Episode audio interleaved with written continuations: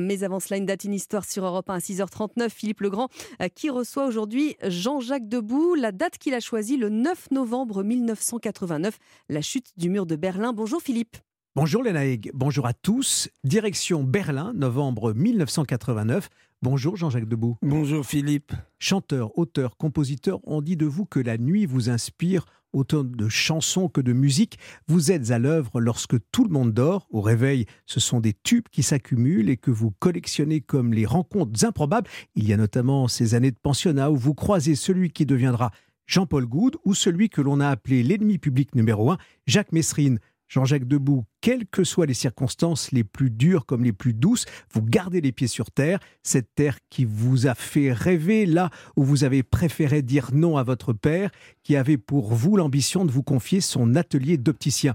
Euh, vous lui répondez que votre préférence est plutôt du côté des saltimbanques, devenir artiste, vous faites tout pour lui prouver que votre tentation est la bonne. Aujourd'hui, avec vos 65 ans de carrière, vous publiez La couleur des fantômes. L'histoire de la date sur laquelle vous revenez ce matin est celle du 9 novembre 1989. Le mur de Berlin tombe. Rostropovitch est sur place pour quelques notes de musique improvisées. Les premières mesures au micro d'Europe 1.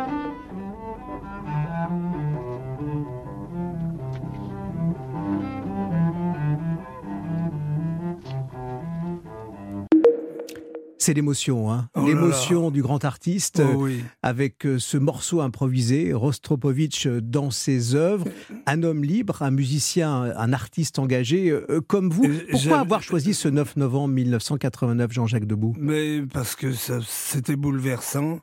C'était plus que bouleversant. C'était d'une part, tout le monde attendait ça. Autour de moi, bah, euh, évidemment, euh, j'allais souvent à l'époque euh, dîner le soir dans la cuisine de Marlène Dietrich, qui habitait avenue Montaigne.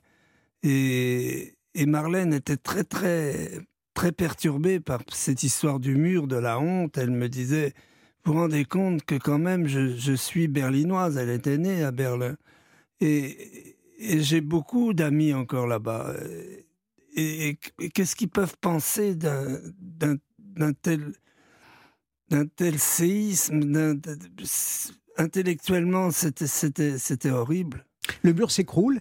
Euh, vous êtes où à ce moment-là, le 9 novembre 1989, Jean-Jacques Debout? Vous vous souvenez? Oui, je me souviens. J'étais euh, dans une maison de campagne euh, à Fourqueux et je suivais tout à la télévision avec Chantal et mes deux Chantal enfants. Goya, votre épouse Et mes deux enfants.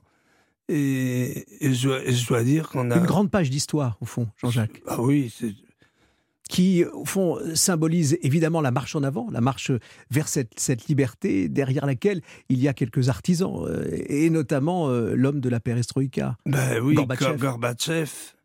Alors je me souviens, bah, mon premier coup de téléphone, hein, ça a été euh, d'appeler Marlène qui était en larmes.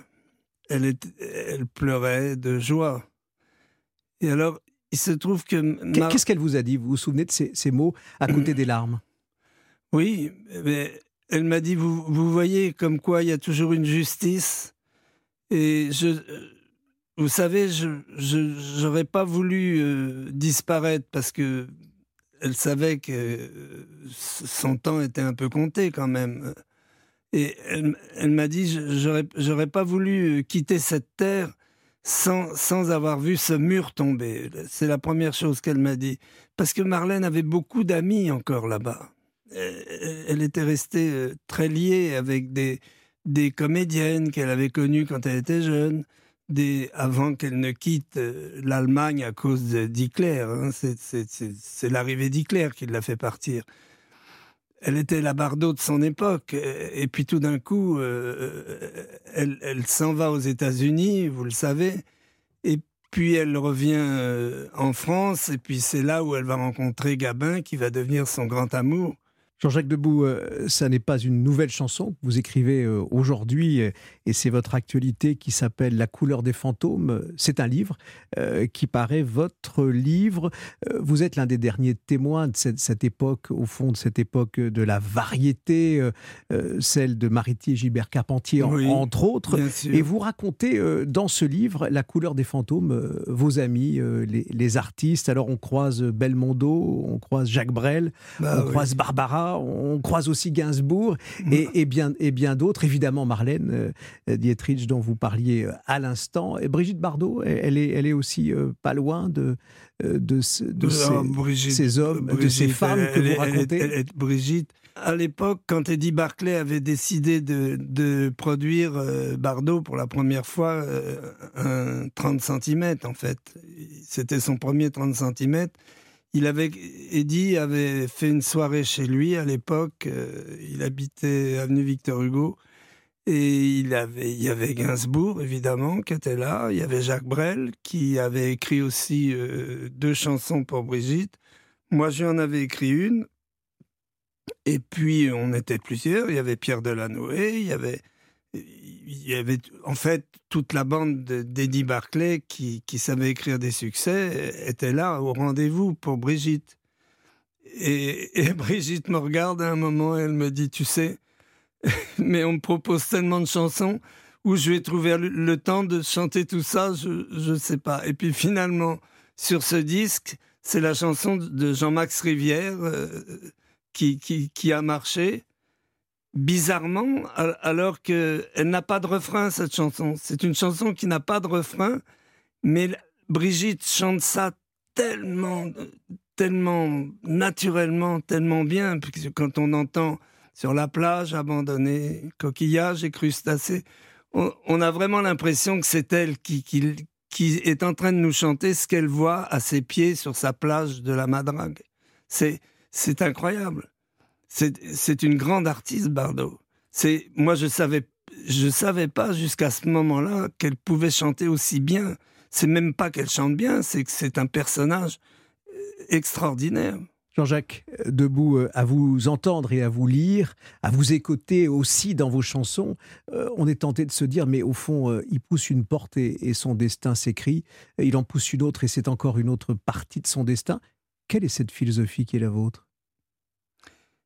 Peut-être que je pouvais pas faire autrement parce que vous savez quand quand on est un j'étais encore un gosse mais c'est courir après une sorte de revanche finalement? Ben oui, oui et non parce que j'avais été très malade. À ma naissance, j'ai failli euh, disparaître. Et puis euh, vers l'âge de 3 ans, j'ai eu un très grave problème au poumon. On m'a envoyé sur le, bassin d'Arcachon pour euh, pendant un an pour soigner ce poumon qui était défectueux. Et la dame, qui était très gentille de cette pension de famille, nous, nous avait emmenés un soir au casino Moresque, qui a été démoli depuis, voir elle a dit, elle nous avait dit, je vais vous emmener voir un, comique troupier. Et, finalement, ce comique troupier était Fernandel. Et je, suis ressorti, je me suis dit, c'est ça que je voudrais faire plus tard. Je voudrais faire de la scène, je voudrais chanter, je voudrais écrire des chansons. Vraiment ce Fernandel. Disons que c'est ce qui m'a donné la première idée de faire du musical. Jean-Jacques Debout, on va se quitter avec une chanson euh, qui est dans votre playlist, une chanson qu'on va fredonner aussi avec vous. Vous l'aviez composée euh, au départ pour Marianne Dietrich, euh, vous l'interprétez. Il s'agit de Berlin. À bientôt. À bientôt. Ils s'étaient rencontrés un froid matin d'hiver, on avait oublié un jour les frontières. Ils ont marché longtemps, comme si c'était l'été. Ils avaient fait semblant d'avoir l'éternité. Elle essayait de rire pour mieux se rassurer, mais bientôt son sourire de larmes s'est noyé.